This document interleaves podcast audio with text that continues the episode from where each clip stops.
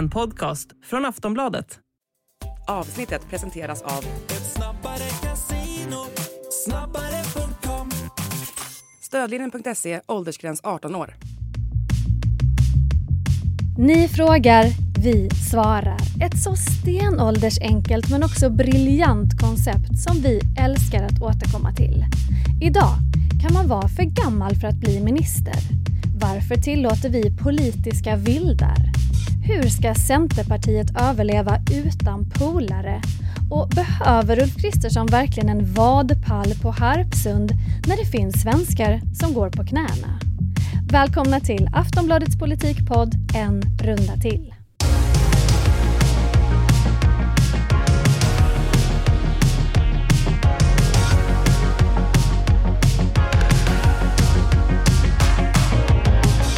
Äntligen! Det har blivit dags för ett frågeavsnitt. Klang och jubel. My Råväder är här, Lena Melin är här och henne ska vi uppmärksamma lite extra sist i programmet. Men först är det dags för veckans kontrollfråga.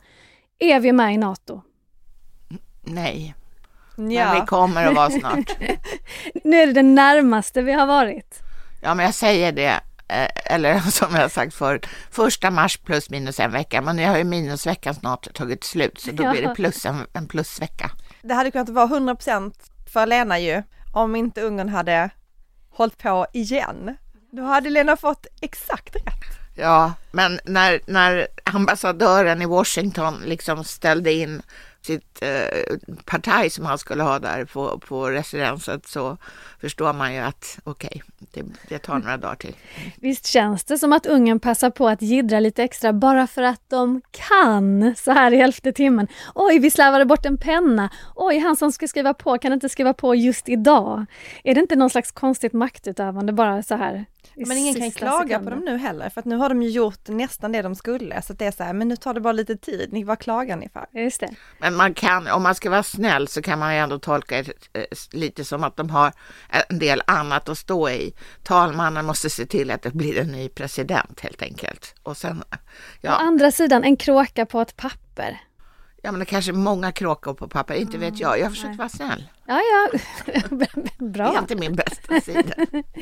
Men en bra grej med att vi snart är med i NATO då, Lena?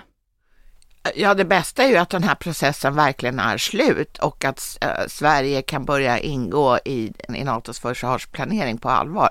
Det är, ju det, det är ju det som är det bästa.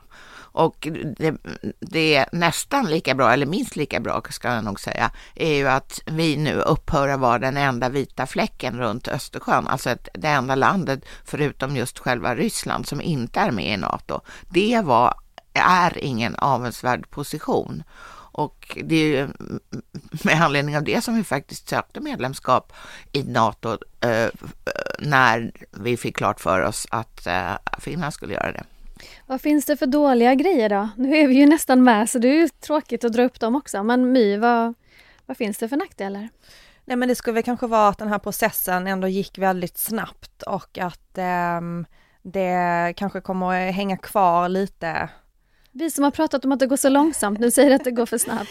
Nej men processen som handlade om att eh, partierna svängde och att man gjorde det väldigt snabbt och på väldigt liten, är det en femöring, vad säger man nu för tiden? Två krona, vad har vi för mynt, jag vet inte. Inte jag heller. Eh, nej men och att det kanske hänger kvar en del, att det liksom inte riktigt han har den förankringen, men jag tror att annars vet jag inte. Det får vi väl se. Det, man får väl blicka framåt, inte bakåt. En bra sak är också att vi får ytterligare tyngd i EU, därför att där är det eh, alltså grundarland, euroland, NATO-land, stort land. Det är det som räknas och Sverige är ju ingenting av det där förrän vi blir med i NATO. Då är vi i alla fall ett NATO-land. Hörni, vi inleder frågedelen av det här avsnittet med en som kommer från yours truly, alltså jag. Det är ju ganska tuffa tider för väldigt många, många som kämpar med räntor och matpriser och höjningar och lån och samtidigt så avslöjar Aftonbladet att Ulf Kristersson bygger ett nytt gym ute på Harpsund för 487 000 kronor. Det här ska ju läggas till kostnaden på ungefär lika mycket som spenderats på Sagerska efter att vår nya statsminister tillträtt. Hur reagerar ni på det? Jag tänkte så här. Harpsund ligger i vacker Sörmlands natur. Det finns många fina stegar stigar menar jag, och grusvägar. Varför inte ta en språngmarsch på dem istället? Det är helt gratis. Och vi vet ju sedan tidigare att bastun där är ombyggd och eh, jättefin. Mm. Så då, då, kan man få en liten ett fint bastubad efteråt utan att lägga ner en enda krona till. För det var väldigt avancerade grejer. Det var löpband som var karbonstrimmade eller någonting. Det var vadpallar. Det var spegelväggar My. Vi kan väl säga att det är ett fullt utrustat gym. Ett Hollywoodgym. Är det att ta i? Är det att vinkla upp? Men jag pratade med en gymkunnig igår som påstod att det var ett proffsgym. Och då undrar jag, är det det som vi ska lägga våra pengar på här i världen? Nej, men det är klart att det är spring på en stig där utanför. Vad skickar det för signaler, My? Jag får väl säga att det är ju eh, regeringskansliet va, som säger att det är de som har beslutat det. Det är alltså inte i samröre med den politiska ledningen. Mm, vilket innebär? Ja men att de kanske har önskat någonting men att det är ändå inte Ulf Kristersson som har beslutat själv om att han ska få ett gym. Men det är klart att önskan har kommit från de som residerar på Harpsund just nu. Det kanske är viktigt att våra politiska ledare är i bra form. Eh, ska vi tolka det så? Det är viktigt att vi håller oss pigga och är goda förebilder för medborgarna. Men då kan jag komma med ett litet avslöjande. I regeringskansliets um, gym för personalen har stängt. Så de behöver inte hålla sig i form. Har det stängt för att? Av säkerhetsskäl. Jaha, mm. varför får man inte träna där då? Vad är det som är så farligt med det? Så långt sträcker sig inte mina informationer. Intressant, jag... ett avslöjande alltså. Mm. Mm. Det har varit eh, upprorsstämning för att de ska stänga gymmet. Det är väldigt praktiskt att ha ett gym på sin arbetsplats. Ja, det är klart det. Man jobbar mycket. Måste man ha ett för 487 000 kronor? Den frågan kvarstår. Nu ska vi gå över till våra lyssnares frågebatteri. Vi börjar med Gro som har följande fråga. Hej! Jag såg på 30 minuter när Romina Pourmokhtari var med. Hon är bra på att prata men samtalet väckte fler frågor än vad det gav svar tyckte jag. Hur tror ni att man historiskt kommer att se tillbaka på henne som klimat och miljöminister? Jag tror att hon kommer att tyvärr malas ner om hon inte har en oerhört stark självkänsla som måste i så fall över Eh, glänsa det mesta i, i, i, den vägen så kommer hon tycka att den här tiden har varit jätte, jätte, jättejobbig. Och jag tror att det är väldigt dumt att utse statsråd som är så unga som hon. Därför att det är, har vid åtskilliga tillfällen visat sig vara mindre bra. Har du fler exempel? Ja, Britta Lejon som var demokratiminister, hon hade också suddiga arbetsuppgifter, vilket inte gjorde saken bättre. Och till exempel Gabriel Wikström som eh, faktiskt lämnade politiken efter, eh, efter en ganska kort tid som, som eh, sjukvårdsansvarig i regeringen. Men om vi pratar om virke och självkänsla så tycker jag det verkar som att Pourmokhtari har massvis av den varan. Jag har sällan sett någon som verkar vara så Eh, vad ska man säga, inte låta sig påverkas av att det sitter en tuff intervjuare mitt emot. Hon rör ju inte en min. Hon är väldigt mediatränad. Men jag tror om man tittar på det, om man utifrån den här frågan så här, kommer hon och historiskt kommer man se tillbaka på henne, då tror jag man inte kommer att göra det. Det här är ju den sortens av ministrar som inte går till historien när man är så otroligt medietränad, där man liksom undviker alla frågor. Hon gör någonting som går emot sin egen övertygelse. Sådana ministrar går ju inte heller till historien, vet när man inte brinner för sitt ämne. Och sen så om man ska titta på historien om vem som skulle kunna gå till historien, då är det väl kanske den klimat och miljöminister som kommer sen som vänder trenden som den här regeringen nu har satt, som är att öka utsläppen och göra det svårare att nå eh, målen framåt. Men du säger att hon, verkar, att hon inte brinner för sin sak, är det inte precis det hon gör? Men hon brinner ju för en sak som hon nu inte genomför. Alltså hon har ju brunnit för klimatfrågorna men inte att öka utsläppen. Det tror jag inte någon klimatminister kanske gör. Hon brinner för kärnkraft, mm. absolut, men det är ju inte hennes bord. Så att jag tror att men hon verkar så stensäker. Ja, då, det tror jag att man måste vara, men frågan är så här, hur går man till historien? Inte att man är stensäker på någonting som kanske sen inte visar sig vara så bra, utan att man verkligen brinner för sin fråga och driver den på ett mer inte, engagerat sätt. Men hon kan ju komma och gå till historien på, på ett väldigt negativt sätt för, för att det hon krumbuktar sig. Förut var hon för sänkta koldioxidutsläpp. Nu är hon för, för ökade koldioxidutsläpp för att sen i någon oviss framtid kunna sänka dem. Alltså det är ju ganska, det är ett eh, svårsålt budskap kan man ju säga. Men, och jag tror att hon kommer i så fall, om hon går till historien, så kommer hon gå till historien som en jättedålig politiker. Du nämnde ju åldern Lena och det tycker jag är lite intressant. Är det inte lite åldersdiskriminering att säga att man är för ung när man är 26?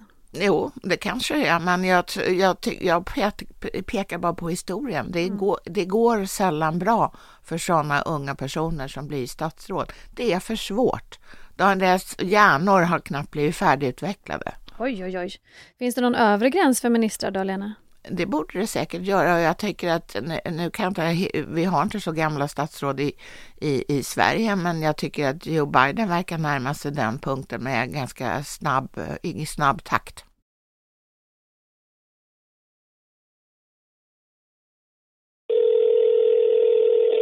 Hej! På sistone har det stått mycket i tidningarna om politiska vildar och det har fått mig att undra över varför det är tillåtet. I teorin skulle ju hälften av alla partiledamöter kunna hoppa av och då skulle inte partiet vara representerat i riksdagen längre. Jag tror att Sverige är ganska ovanliga med att parlamentets ledamöter kan rösta enligt sin egen snarare än partiets åsikt. Så vad är det som gör att systemet ser ut så här? Tack för en bra och intressant podd, säger Selma. Mm. Ja, men systemets grund det är ju oberoende och då gäller det ju också från partiet. Eh, man ska inte kunna tvinga en riksdagsledamot att rösta mot sin övertygelse och då var jag tvungen att djupdyka lite i historien kring det här.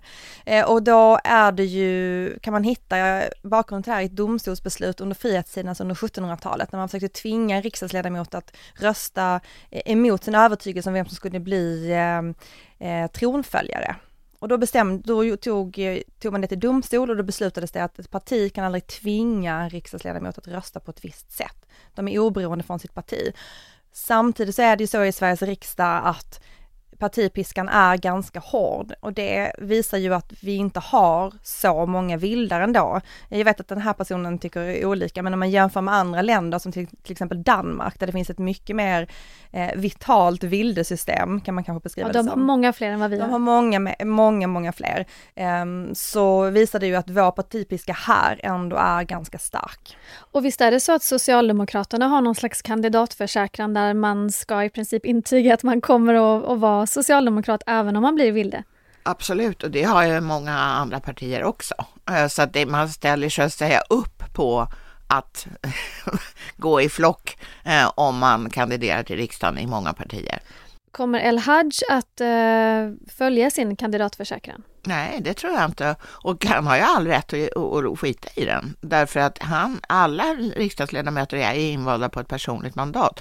Och eh, oavsett om vilken lista de har stått på så är det deras mandat personligt. Och jag tycker att det är en väldigt bra ordning. Därför att annars så skulle ju ingen våga sticka upp mot partilinjen. Men vad skulle hända då om, låt säga, vi tar ett parti som är lite splittrat som Liberalerna, där hälften bryter sig ut och blir vildar och eh, börjar rösta på ett annat sätt? Till exempel mot Sverigedemokraterna. Ja men det skulle bli lite av hur vi hade det i riksdagen förra mandatperioden, att det finns någon slags hoppande majoritet för olika frågor. Utskotten blir mycket viktigare att göra upp i och sen så när det kommer till kammaren så har man liksom fått bilda enskilda majoriteter kring olika frågor. Jag vill bara lägga in att eh, det var roligt att vi fick den här frågan för att eh, eh, Sveriges Radios Danmarkskorre Samuel Larsson hade ju en krönika i P1 om det här med vildesystemet, du nickar? Mm, jag hörde den också. det var roligt, det handlar ju om vildesystemet i Danmark jämfört med Sverige och han hade ju lite siffror och då var det att Sverige då har haft fem vildar de senaste åren medan Danmark haft 28 vildar oj, oj, oj. som jämförelse. Väldigt danskt. Ja, väldigt danskt. Eh, nej men det blir ju att det blir en helt annan sätt att göra upp om politiken än om man eh, hade haft en partipiskan. Nu kommer en fråga om SVT-programmet Uppdrag granskning som nyligen hade ett reportage om statsministerns USA-resor. Frågan kommer här. Hej! Jag såg på Uppdrag gransknings reportage om statsministerns flyg till USA. Jag är ungefär lika imponerad som Lena av statsministerns poserande i regeringens flyg. Men är inte reportaget helt vrickat? Är det inte rimligt att statsministern kan ha med sin hustru till ett land som USA där family first är så viktigt? Är problemet att de inte gav henne ett formellt uppdrag? Ett hotellrum kostar ju sällan extra för att man sover två i det. Jag och många med mig som reser i jobbet har flera gånger haft med partner eller vänner eftersom det inte kostar något extra. Om statsministern ska betala 25% privat så sparar ju skattebetalarna pengar på det. Är det verkligen meningen? Och slutligen, vad kostnaden är per flygtimme måste ju vara helt irrelevant när kostnaden huvudsakligen kvarstår om planet står kvar på plattan. Låt mig få höra experterna granska den granskande journalistiken. Tack för en superbra podd, säger Oskar. Alltså jag håller ju med om att det här kanske var lite uppförstorat. Det, det är så att eh, i somras följde eh, Ulf Kristerssons fru eh, Birgitta Ed med på två resor med honom. Den ena var till USA, ett möte med Joe Biden och det andra var till Finland. Och under de här resorna så hade Birgitta, det var så, här, så kallade arbetsresor, så Birgitta Ed hade inga officiella funktioner. Då ska hon betala biljetten själv. Och biljetten eh, uppräknas då till någonting som är en normal fullprisbiljett på flyget och 25 procent av hotellrummet. Detta eh, belöpte till sammanlagt 16 000 kronor vad jag förstår eh, enligt Uppdrag granskning. Och, det, och Ulf Kristersson hade eh, i sina interna procedurer, vad de nu gör, lämna in reseräkningar eller vad de gör för någonting, gjort vad han skulle. Men däremot så hade inte tjänstemännen gjort det. Så att när det här uppmärksammades av Uppdrag granskning så enligt den ansvarige chefstjänstemannen så drogs det 16 000 kronor från Ulf Kristerssons konto. Och eftersom han inte verkar ha velat lura statskassan på 16 000 kronor så tycker jag att det här är ett storm i ett vattenglas. Håller du med mig? Mm. Det är en storm. Eftersom han hade gjort vad han skulle. Men jag måste ha lite dålig eh, bad news till Oskar här.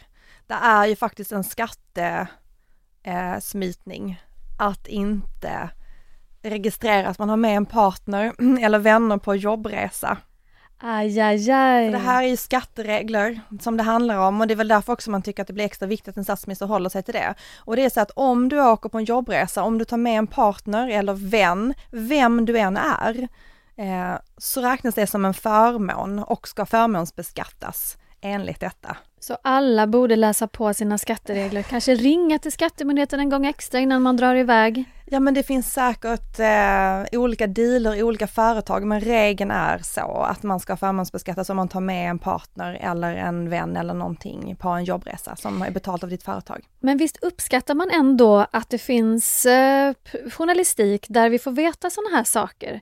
Att vi liksom kan lyfta, vad händer med kvitton? Vad händer med skatteinbetalningar? Är inte det väldigt, väldigt viktigt? Jo, rent principiellt är det naturligtvis bra. Du tycker bara att det skulle varit lite mer kött? Alltså man kan, får ju ändå skil, skilja agnarna från vetet. Och jag tycker inte att det här var någon jättestor sak eftersom Ulf Kristersson uppenbarligen har gjort det som åligger honom. Och då eh, får man ju ge sig på regeringskansliets tjänstemän istället och fråga sig varför sköter inte de sig lika bra som statsministern i det här fallet? Och är det så att man är osäker kan man ringa 0771 567 567 för det råkar jag veta är Skattemyndighetens telefonnummer. Hej! Centerpartiet är numera en egen liten satellit som verkar fara runt i rymden helt utan sällskap. Hur ska de överleva utan kompisar? frågar Eva. Jag tror Eva att den frågan ställer sig Centerpartiet självt varje dag. Varje dag, varje timme, varje möte. Men vad är svaret då? Hur ska de överleva utan kompisar? Men alltså överlever kommer de ju göra, men hur de kommer må, överleva och må bra, det är ju inte samma Det handlar sak. om mental hälsa nu. Det handlar om mental hälsa och det är ju inte en härlig plats att vara på när man har så lite inflytande som Centerpartiet har just nu. Lite inflytande, syns väldigt lite, kämpar för att göra sig relevanta. Det är en väldigt jobbig situation för ett parti. Lena, hur ska de överleva? Vad ska de göra? Jag tror tyvärr att de måste byta partiledare. Okej, men kommer de få fler kompisar för att de byter partiledare? Nej, men det första är ju att tränga sig fram, liksom boxa sig fram i ledet och göra sig känd. Synas, för, höras? Ja, därför att nu är det säkert många som glömmer bort att Centerpartiet överhuvudtaget finns, skulle jag tro. Och eh, det är ändå en dödssynd för ett parti, så att det, det, det måste åtgärdas först och sen får man ta de här strategiska övervägandena om kompisar. Nu är det ju några år kvar till nästa val, men borde man inte skaffa ett litet kompisgäng inför nästa val redan nu? Jag är säker på att Magdalena Andersson, som är den som i så fall ordnar det här kompisgänget, hon, att hon funderar på vad hon ska göra på den kanten. Det kan av... bli ett pyjamasparty. Det kan det bli. Det kan också bli ett, um, ett party utan gröna pyjamasar. Nej men det är ju också så här att eh, det är ju mer prekärt när man är helt eh, beroende av ett annat parti som de är av Socialdemokraterna. Det är ju alla de här små partierna på vänstersidan eller vad man ska kalla det om man inkluderar Centerpartiet. Just för att det är de som bestämmer och håller i taktpinnen och de kommer ju hålla de andra partierna ifrån sig så länge det bara går och liksom köra sitt individuella spel här ett tag. Och egentligen så borde det ju vara bra för alla partierna men just nu är det inte bra för Centerpartiet. Micke har en fråga lite på samma tema. Eh, vad tror ni är orsaken till att högersidan måste envisas med att skapa allianser? Oppositionen går ju fram var och en för sig inför ett val, men jag får känslan av att så är det inte riktigt med regeringen. Först Alliansen och nu Tidö. Ja, men jag håller inte riktigt med. Det var många frågor här, men jag håller inte riktigt med. Alltså alla partier har ju gått fram i koalitioner vid något tillfälle. Um, och alla har gått ensamma till val. De borgerliga gick ju ensamma till valet den dag 2022. Även om det fanns en förhoppning och de försökte bygga någon slags grund för det här tidavtalet så gick man ändå individuellt till val, förutom kanske M och KD. Det... Men om vi går tillbaka till badtunnan och alliansen då och jo, fina men då, logotyper. Men det var ju en tid där det här var det enda sättet egentligen att bryta den socialdemokratiska regeringsmakten. Men är det vanligare hos högersidan att skapa den här typen av allianser som man försöker övertala väljarna med att vi är ett lag? Men V, S och MP gick ju till val 2010 tillsammans också. Fast det är enda gången och det är ju vanligare på högersidan. Redan 91 så gjorde ju två partier, dåvarande Folkpartiet och Moderaterna gemensam sak och, och, och, ville eh, ha en ny start för Sverige. De gick ju till val gemensamt. Sen så eh, anslöt sig Centern till den här pakten och så råkade också KD komma in i det valet, så det blev ju liksom lite gränsland där. Men eh, sen så skedde det ju inte förrän till valet 2006 när den av Fredrik Reinfeldt och Maud Olofsson skapade alliansen mötte väljarna. Och sen gick ju de till val 2006, 10, 14 och 18 tillsammans. Så varför gör de då det, undrar Micke. Vad är orsaken till att de skapar allianser på högersidan då, kanske lite mer än på den andra sidan? Men verkligheten är att man måste bilda regering med andra i Sverige. Mm, så ser det ut. Eh, och då är det kanske ett eh, naturligt steg att man redan innan då berättar hur den koalitionen skulle kunna se ut, för det vill ju väljarna också ofta veta. Och det skulle väl vara kanske någonting för Magdalena Andersson att uh, fundera på, va? Ja, alltså det finns, det finns två saker att överväga i det här sammanhanget för så att säga alliansbildaren eller byggaren och eh, den som kanske inte vill det. Det ena är ju, är det ett bra argument att säga till väljarna att vi, vi går till val, ni vet vad ni får, för vi kommer genomföra det här. Det, det, kommer inte uppstå några andra allianser där vi, fyra eller tre eller hur många partier nu är, är med, utan vi kommer, vi kommer att genomföra vår politik. Men å andra sidan så kan man ju få fler röster om man så att säga öppnar famnen mot fler ställen och var vi så. Vad fint du drog ut med händerna nu. Ja, eller hur. Jag, jag omfamnade hela världen. Ja. Uh, och, och, och, och då, det kan ju väl vara så att man då helt enkelt får fler röster än om man utesluter vissa redan från start så att säga genom att ha ett väldigt fast program. Men då, då kan man ju också lättare bli um, bli anklagad för valsvek därför att då har ju den grupp som så småningom kommer bilda regeringsunderlaget inte några gemensamma vallöften som de eh, kommer att genomföra med stor säkerhet. Hej! Något som jag tycker blir förvirrande är när vissa politiska kommentatorer kallar ståndpunkten att vilja ha högre migration för vänster. När Ulf Kristersson var yngre och ville ha i princip öppna gränser ville han ju inte det för att han var vänster utan för att han var väldigt högliberal i så kallad nyliberal riktning. Och öppna gränser var ju en del av den ideologin som jag också uppfattar var stor inom MUF på 90-talet. Under lång tid var flera av de borgerliga partierna för en högre migration än Socialdemokraterna och Centern vill också idag ha en högre nivå än Socialdemokraterna. Hur ser ni på detta? Vänliga hälsningar från Meja. Ja, alltså det är ju en korrekt beskrivning av hur, det- hur det har sett ut. Där Socialdemokraterna har ju varit historiskt emot en oreglerad invandring därför att de tycker att det, då uppstår en konkurrens om arbeten som gör att de svenska lönerna riskerar att pressas ner. Men eh, sådana här, eh, alltså sådana kända moderater som till exempel Anders Borg, han var ju också för Eh, i princip fri invandring när han var ung. Och eh, ja, enligt den här modellen att eh, kom och skapa dig, bli, bli din egen lyckas smed. Kom till Sverige, skapa dig din framtid. Ungefär som, man, som immigranterna till USA gjorde för 130 år sedan. Men stämmer det att vissa politiska kommentatorer, jag vet inte vem han syftar på, beskriver det här med viljan att ha högre migration som vänster? Nej, alltså för att jag håller med om att det här inte stämmer på höger och vänsterskala, men det är också därför det finns ju en annan politisk skala som är den här Galtan-skalan. Den var ju väldigt populär då kring 2015 och flyktingkrisen. Oh, vad det snackades om Galtan Och vad det snackas om hela Galtan. tiden. Inte så mycket nu och det kanske vi ändå kan vara lite Men ska tacksamma vi för. uppdatera lyssnarna om vad Ja Galtan men det var? handlar ju om att man delar upp politiken inte på höger och vänster utan på en annan skala som handlar om grönt alternativt och libertärt mot traditionellt auktoritärt och nationalistiskt på den ena sidan.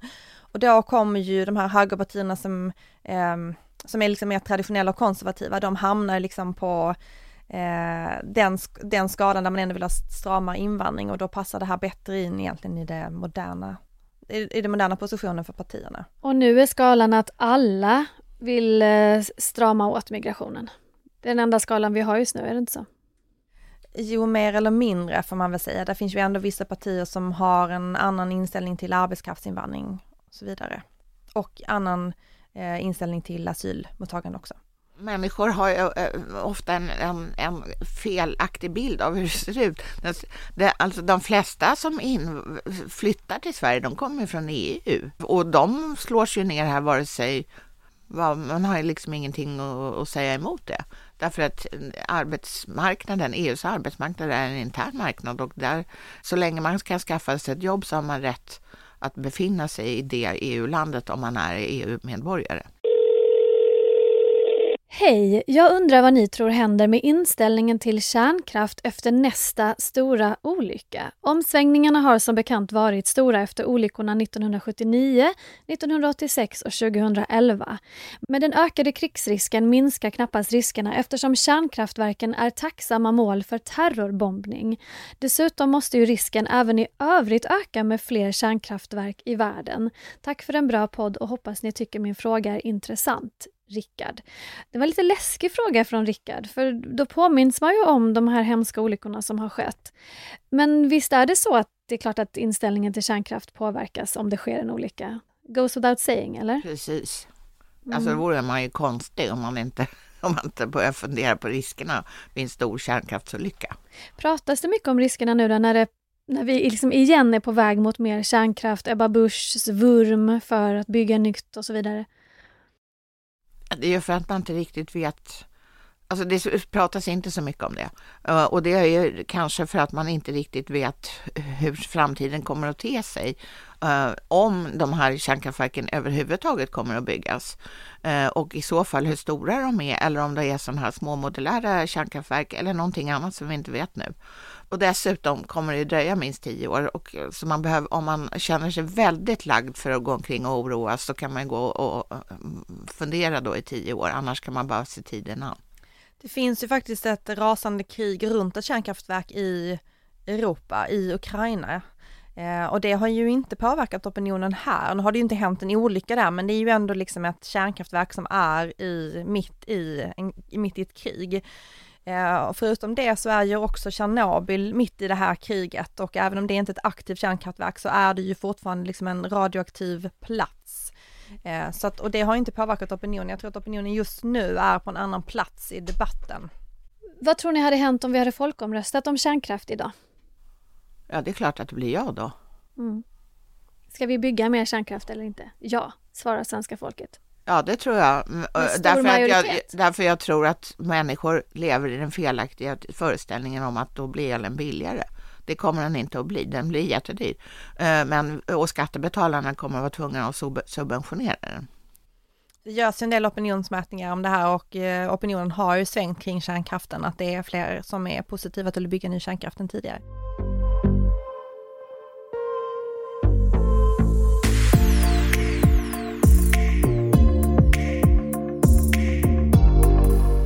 Lena, det här är ditt sista avsnitt av En runda till och jag kan inte nog uttrycka hur otroligt det har varit att få dela podd med dig.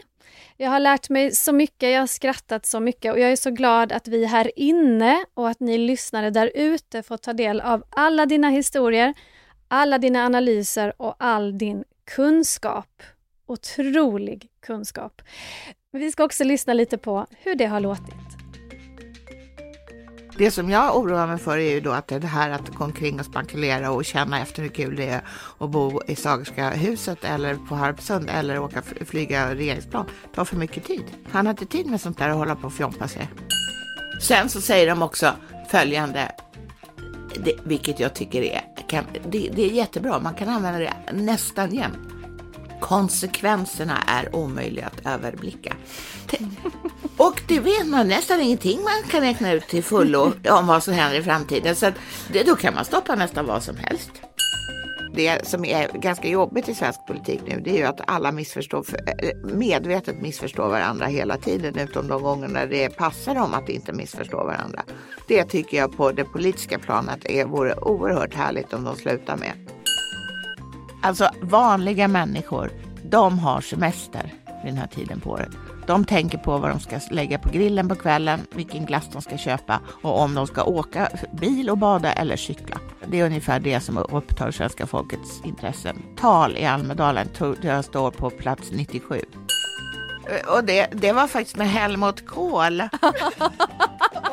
För att jag liksom hamnade i hans mage. Det var helt han liksom nästan omslöt mig med sin enorma mage och jag stod så här med huvudet upp och tittade rakt upp i liksom Helmut Kohls. Och försökte andas. Ja, och det här hände på ett kloster i Grekland, alltså det blir konstigare och konstigare.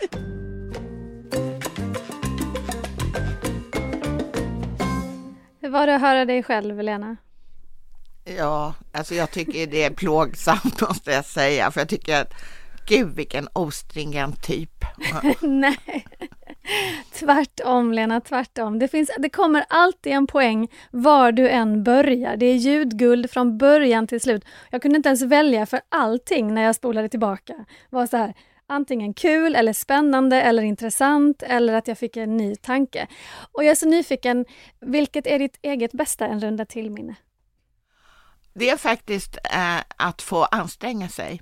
Därför att jag eh, har ju väldigt översiktlig insyn i vad du har tänkt ta upp under programmets gång. Därför jag vill ha det så och då måste man vara lite på på spänn under själva inspelningen. Det tycker jag är roligt. Alltså jag tycker verkligen att det är kul för att eh, ja, anstränga sig kan ju vara roligt och särskilt om det bara är eh, mindre än en timme så, så orkar man också med det. Ja, för du vill ju aldrig se manus eller någonting Nej. sånt innan. Du vill bara ha lite stora drag. Men det är också kul för då får man verkligen se din hjärna jobba i realtid när man ställer vissa frågor. Man ser hur liksom hjärnan letar. Så går det ändå väldigt fort får jag säga. Ja, man hoppas att... jag tänkte faktiskt på det när du och jag var på, på, på sån här eh, riksdagsjournalisternas träff med Ebba Busch tidigare i veckan. För då, då var det faktiskt då eh, att jag föll i penser över någonting som hon hade sagt och då sa hon genast Lena ser arg ut. Ja, det sa hon. Ja, och, och då tänkte jag, ja, det är tråkigt att om man tänker så ser man arg ut. ja, det känns inte som att du har varit arg i den här podden i alla fall, tvärtom. Eh, och Lena, du försvinner ju inte från Aftonbladet. Nej. Vi kommer fortsätta läsa dina kolumner varje vecka. Då och då kommer du även att dyka upp i poddmiljö. Jag vill säga tack för allt. Tack själv Olivia, det har varit väldigt roligt. Och vad händer nu då? Jo, det som händer är att vi från och med nästa vecka kliver lite längre in på politikredaktionen här på Aftonbladet genom reporter-essen Fredrik Björkman och Olof Svensson. De kommer ni såklart att få lära känna ordentligt framåt, det lovar jag. Och så kommer My att vara kvar och fortsätta briljera med sina analyser, så allt blir inte nytt. Förlåt, jag är så känslig. Jag klarar inte av sånt där. Vi hörs om en vecka. Hej då.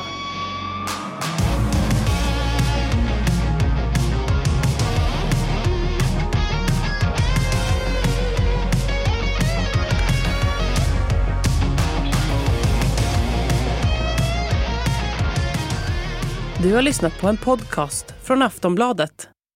Ansvarig utgivare är Lena K Samuelsson.